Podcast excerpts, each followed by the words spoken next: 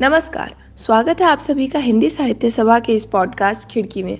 आशा करते हैं कि आप सभी अपनी मानसिक व शारीरिक सेहत का पूरा ख्याल रख रहे होंगे। हमारा आज का एपिसोड एक ऐसी समस्या है जिसे समाज में ज़्यादा गंभीरता से नहीं देखा जाता है। तो आज हम बात कर रहे हैं मानसिक सेहत, यानी कि मेंटल हेल्थ और उससे जुड़े स्टिग्मा उससे जुड़ी शर्म की। आज हमारे साथ इस विषय पर बात करने के लिए एक बहुत ही खास मेहमान हमारे साथ जुड़े हैं। इनका नाम है क्षितिज। क्षितिज क्लिनिकल साइकोलॉजी के छात्र हैं। वह क्षितिज का एक चैनल भी है, जिसका नाम है आर्टिस्टिक जहाँ ये अलग अलग विषयों व साइकोलॉजी फिलोसफी और ज़िंदगी के अलग अलग पहलुओं पर बात करते हैं। तो शुरू करते हैं हमारी आज की चर्चा। हेलो क्षितिज, कैसे हैं आप? सबसे पहले तो बहुत बहुत धन्यवाद मुझे यहाँ बुलाने के लिए। मैं बहुत खुश हूँ कि आपने ये विषय चुना है, क्योंकि मेंटल हेल्थ आज के समय में और ख़ास करके हमारे समाज में एक बहुत ही महत्वपूर्ण भाग बन चुका है। मेंटल हेल्थ की भूमिका हमारी रोज़मर्रा की ज़िंदगी में बहुत ही ज़्यादा है और ये बात लोगों तक पहुँचानी बेहद ज़रूरी है। आशा करता हूँ कि आप सबकी तबीयत बेहतरीन होगी और आप सब खुश होंगे। और बाकी मैं तो बहुत अच्छा हूँ। टच सब खूबसूरत ही है ज़िंदगी में। बहुत अच्छा लगा क्षितिज ये जानकर। तो क्षतिज सबसे पहले तो मेरा सवाल यही होगा कि मेंटल हेल्थ का सही मतलब क्या होता है? मेंटल हेल्थ को अगर टेक्निकली डिफाइन किया जाए तो ये हमारी इमोशनल साइकोलॉजिकल और सोशल वेलबींग से संबंधित है। ये हमारी रोज़मर्रा की ज़िंदगी में हम क्या सोचते हैं फील करते हैं और डिफरेंट एक्शन से कैसे रिएक्ट करते हैं, वो डिटरमाइन करता है। ये हमारे बचपन से लेकर बुज़ुर्ग बनने तक बहुत ही अहम भूमिका निभाता है। अब मेंटल हेल्थ इश्यूज़ जो हैं, उसके कई कारण हो सकते हैं। कई सारी मेंटल हेल्थ प्रॉब्लम्स बचपन से डेवलप होती हैं।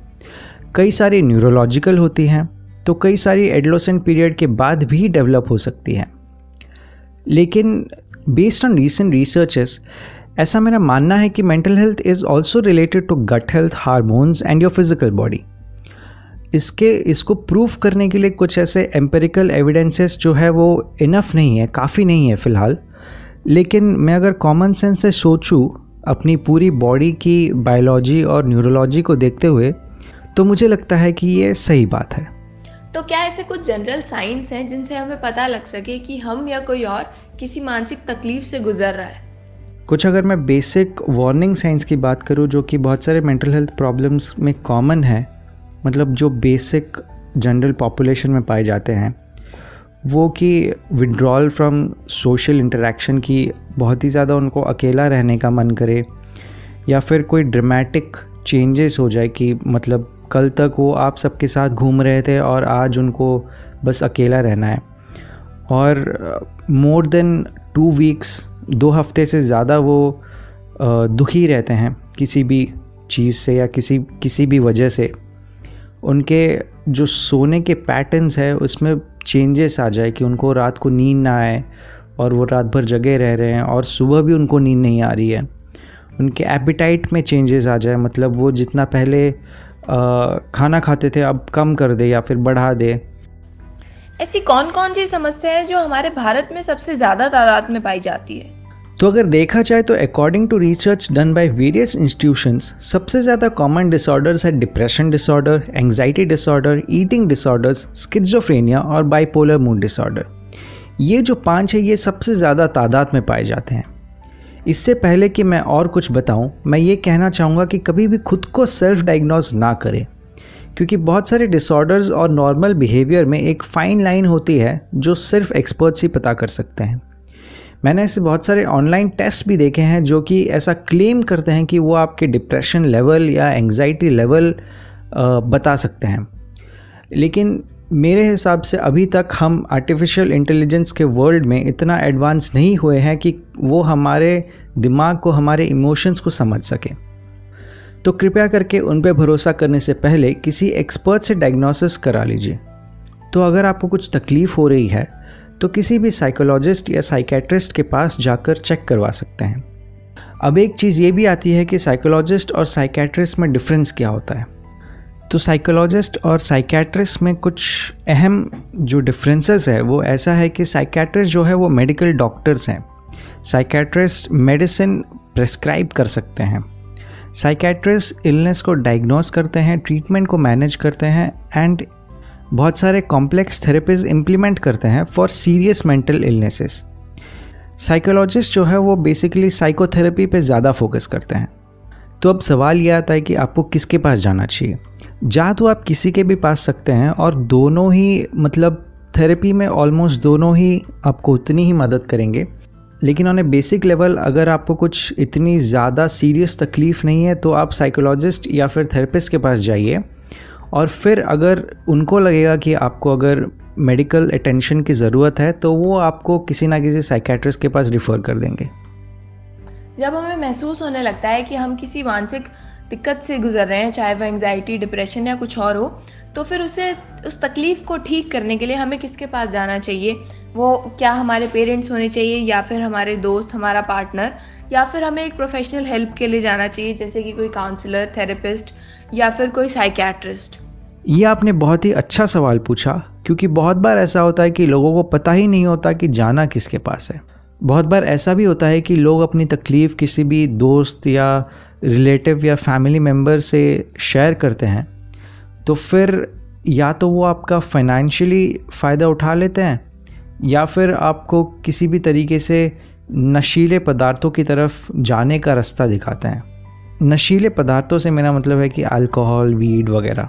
तो ये बहुत ही महत्वपूर्ण बात है कि आपको हमेशा एक रिस्पॉन्सिबल और राइट रिसोर्स के पास जाना चाहिए। तो अगर आप एक माइनर हैं, यानी कि आपकी उम्र 18 साल से कम है तो आप ज़रूर अपने माता पिता के पास जाइए और उन्हें अपनी तकलीफ़ें बताइए। या फिर अगर आपके स्कूल में काउंसलर है तो उनके पास जाइए। या फिर आप किसी टीचर पे बहुत ही ज़्यादा भरोसा करते हैं तो उनके पास जाइए। अगर आप 18 साल से बड़े हैं, यानी कि एडल्ट हैं तो आप किसी भी साइकोलॉजिस्ट के पास जा सकते हैं। अगर आपके कॉलेज में काउंसलर है या फिर थेरेपिस्ट है तो उनके पास भी जा सकते हैं। अब इस सब में एक बड़ा प्रश्न ये आता है कि पैसों का।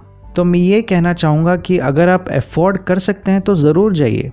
किसी भी साइकेट्रिस्ट या साइकोलॉजिस्ट या थेरेपिस्ट के पास जाइए। लेकिन अगर आप अफोर्ड नहीं कर सकते तो आजकल बहुत सारे एन है जो कि मिनिमल रेट्स या फिर फ्री में भी बहुत सारे एन काउंसलिंग सेशंस देते हैं। तो आप उनके पास भी जा सकते हैं। हमने काफ़ी लोगों में एक सामान्य डर देखा है, जिसकी वजह से वो प्रोफेशनल हेल्प लेने ही नहीं जाते हैं। उनका यह कहना होता है कि अगर उन्होंने एक बार प्रोफेशनल हेल्प ले ली तो वो उसी पर निर्भर हो जाएँगे। उनकी जो समस्या का समाधान करने की शक्ति होती है, वो कम होने लगेगी। तो जब ये बात मैंने अपनी थेरेपिस्ट से पूछी थी कि क्या मैं इस थेरेपी पे निर्भर होने लग जाऊँगी तो उन्होंने मुझसे यह कहा था कि थेरेपी आपको निर्भर बनाने के लिए नहीं होती। अगर आप इस पर निर्भर भी हो रहे हैं तो वो भी एक समस्या है जिसका समाधान हम दोनों मिलकर निकाल सकते हैं। हाँ तो आपकी थेरेपिस्ट ने बहुत ही सही चीज़ बोली। जो प्रोलॉन्ग थेरेपी होती है मतलब जो थेरेपी बहुत ही लंबे समय तक चलती है, वो जनरली अगर कोई सीरियस मेंटल डिसऑर्डर से सफ़र कर रहा हो, तभी ओवर डेकेज हो जाती है। यानी बहुत लंबे समय तक चलती है, क्योंकि एक समय के बाद वो मेडिकल नेसेसिटी बन जाती है। अगर मैं सामान्य शब्दों में बोलूँ, एक एग्ज़ाम्पल के साथ, जिस तरह अगर कोई कमल का फूल होता है, उसे रोज़ पानी देने की ज़रूरत नहीं होती, और गुलाब के फूल के पौधे को रोज़ पानी देना पड़ता है, उसी तरह से अलग अलग डिसऑर्डर्स या इलनेसेस उसकी इंटेंसिटी और अलग अलग इंसान को देखते हुए ट्रीटमेंट का जो लाइन ऑफ़ कोर्स है, वो डिसाइड किया जाता है। हाँ और बहुत समय से हमारे समाज में भी मेंटल हेल्थ इलनेस को सिर्फ़ पागल होने के समान ही माना गया है। तो जो लोग आज मेंटल हेल्थ इलनेस से गुजर रहे हैं, उन्हें लगातार यह डर लगा रहता है कि अगर वह अपने माता पिता या अपने दोस्तों को बताएँगे तो फिर या तो वह उनकी बातों को बिल्कुल समझेंगे नहीं और यह कह देंगे, तुम सिर्फ़ ज़्यादा सोच रहे हो, ऐसा कुछ नहीं है। या फिर उन्हें लगने लगेगा कि ये तो बिल्कुल पागल ही हो रहे हैं। दोनों ही जगहों पे उन्हें गलत तरीके से समझा जाएगा। या फिर वह अगर अपने पार्टनर को बताएँगी तो फिर वह अपने पार्टनर पे एक बहुत बड़ा बोझ बनने लग जाएँगी क्योंकि उनका पार्टनर भी उन्हें ठीक तरीके से समझ नहीं पाएगा और उसकी वजह से उनकी रिलेशनशिप में बहुत सारी दिक्कतें आने लग जाएँगी। तो अगर हमारा कोई दोस्त या हमारा कोई पार्टनर ऐसे किसी इशू से गुजर रहा है तो हमें कैसे उनको सपोर्ट करना चाहिए ताकि उनके मन में यह डर ना रहे? जो हम मेंटल हेल्थ के स्टिग्मा के बारे में बात करते हैं ये जो मेंटल हेल्थ का स्टिग्मा है आपने जो भी कुछ कहा is a part of it लोगों को डर इसी वजह से लगता है कि it will be shameful to seem weak या फिर कि अगर कोई अपनी तकलीफ़ किसी को बताता है तो वो इस तकलीफ़ को पूरी तरह से खारिज ना कर दे। या फिर आपको इस बात की घबराहट होती है कि वो आपके बारे में क्या सोचेंगे, या तकलीफ़ को समझे ही ना। बस ऊपर से बोल दे कि यार, कोई नहीं, अब सब ठीक हो जाएगा। तो ये सब जो है, ये मेंटल हेल्थ के स्टिग्मा का पार्ट ही है। अगर आपका पार्टनर आपको नहीं समझ समझता तो आपको सबसे पहले उसे एजुकेट होने का मौका देना चाहिए। क्योंकि ऐसा भी हो सकता है कि उसे मेंटल हेल्थ के बारे में पता ही ना हो, वो अवेयर ही ना हो। लेकिन अवेयर होने के बाद भी अगर वो आपको एम्पथी शो नहीं कर रहा है और साथ नहीं दे रहा है तो फिर आपका जो बॉन्ड है या फिर रिलेशन है, वो एग्जॉस्टिंग हो जाएगा एक समय के बाद।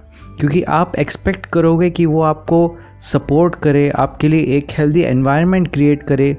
लेकिन इंस्टेड ऑफ़ दैट वो सिर्फ़ बोलेगा कि कोई बात नहीं, ठीक हो जाएगा, ठीक हो जाएगा। और अगर कोई आपसे अपनी तकलीफ़ शेयर करने आता है तो आप उन्हें बस एडवाइस ना दें। बस उनकी बातों को खुले दिल और दिमाग से सुनिए और समझिए। उन्हें प्रोफेशनल हेल्प लेने में मदद कीजिए। अपने आप को एजुकेट कीजिए मेंटल हेल्थ के बारे में। ये एक दूसरा मिसकंसेप्शन है कि आपका पार्टनर आपको हील कर दे। लेकिन हील वो नहीं कर सकता, आपको खुद ही करना पड़ेगा।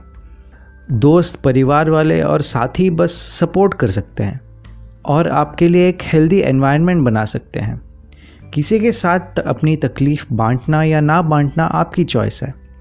और अपनी तकलीफ़ किसी के साथ बांटने के लिए बहुत ही ज़्यादा हिम्मत की ज़रूरत होती है। एक और बात मैं ये बोलना चाहूँगा कि अगर आपके आसपास कोई ऐसे लोग हैं जिनको आप देख सकते हैं, जिनके आप वाइब्स फील कर सकते हैं कि वो दिन ब दिन नेगेटिव होते जा रहे हैं और किसी तरह से दुखी होते जा रहे हैं। तो प्लीज़ मेरी ये रिक्वेस्ट है आप सबसे कि उन, उनको जाकर एक बारी पूछिए कि उनको क्या तकलीफ़ है। ये भी एक बहुत ही महत्वपूर्ण बात है कि अगर कोई आपसे कुछ शेयर नहीं करना चाहता अपनी मेंटल हेल्थ के बारे में तो आप उनको पुश ना करें कि उनको फोर्स ना करें कि आप मुझे बताओ बताओ बताओ। चाहे वो आपके बेस्ट फ्रेंड ही क्यों ना हो, चाहे वो आपके भाई बहन ही क्यों ना हो, लेकिन जब तक वो कंफर्टेबल होके आपको ना बताए, उनको पुश करना किसी भी तरीके से एक प्रोडक्टिव या फिर एक हेल्दी चीज़ नहीं है। अगर वो आपसे शेयर करना चाहते हैं तो बहुत खूब। और आप उनकी मदद कीजिए, क्योंकि यार, अगर हम इंसान ही इंसान की मदद नहीं करेंगे तो इंसानियत कहाँ जाएगी? बहुत अच्छी बात है कहीं, क्षितिज आपने, और यह बिल्कुल सही बात है। हमारी दिक्कतों के बारे में बात करना या ना करना हमारी चॉइस होनी चाहिए, लेकिन हमारे अंदर बस वो डर नहीं होना चाहिए कि हमें बात करनी है, लेकिन हम फिर भी कर नहीं पा रहे हैं। बहुत बहुत धन्यवाद क्षितिज आपका आज हमारे साथ इस विषय पर बात करने के लिए। आशा करते हैं कि आप सभी लोग अपने और अपने आसपास वालों की मेंटल हेल्थ का पूरा ध्यान रखेंगे। हम सभी साथ मिलकर इस मेंटल हेल्थ के स्टिग्मा को ख़त्म करेंगे, इसके बारे में बात करने से कभी भी नहीं डरेंगे। और अगर आप श्रीराम कॉलेज ऑफ़ कॉमर्स के छात्र हैं, जिसे एक प्रोफेशनल हेल्प की ज़रूरत है तो आप हमारे कॉलेज द्वारा दिए गए योर दोस्त के ज़रिए निःशुल्क सुविधाओं का लाभ उठा सकते हैं। I am grateful to you and your team कि आपने ये टॉपिक चुना और हम आज इस बारे में बात कर सके। मैं आशा करता हूँ कि बहुत सारे लोगों को कुछ ना कुछ नया सीखने को मिला होगा, कुछ ना कुछ नया जानने को मिला होगा। और बस कुछ नहीं, सब हँसते रहिए, मुस्कुराते रहिए और खुश रहिए, ज़िंदगी तो एक ही है। तो बस हँसते रहिए।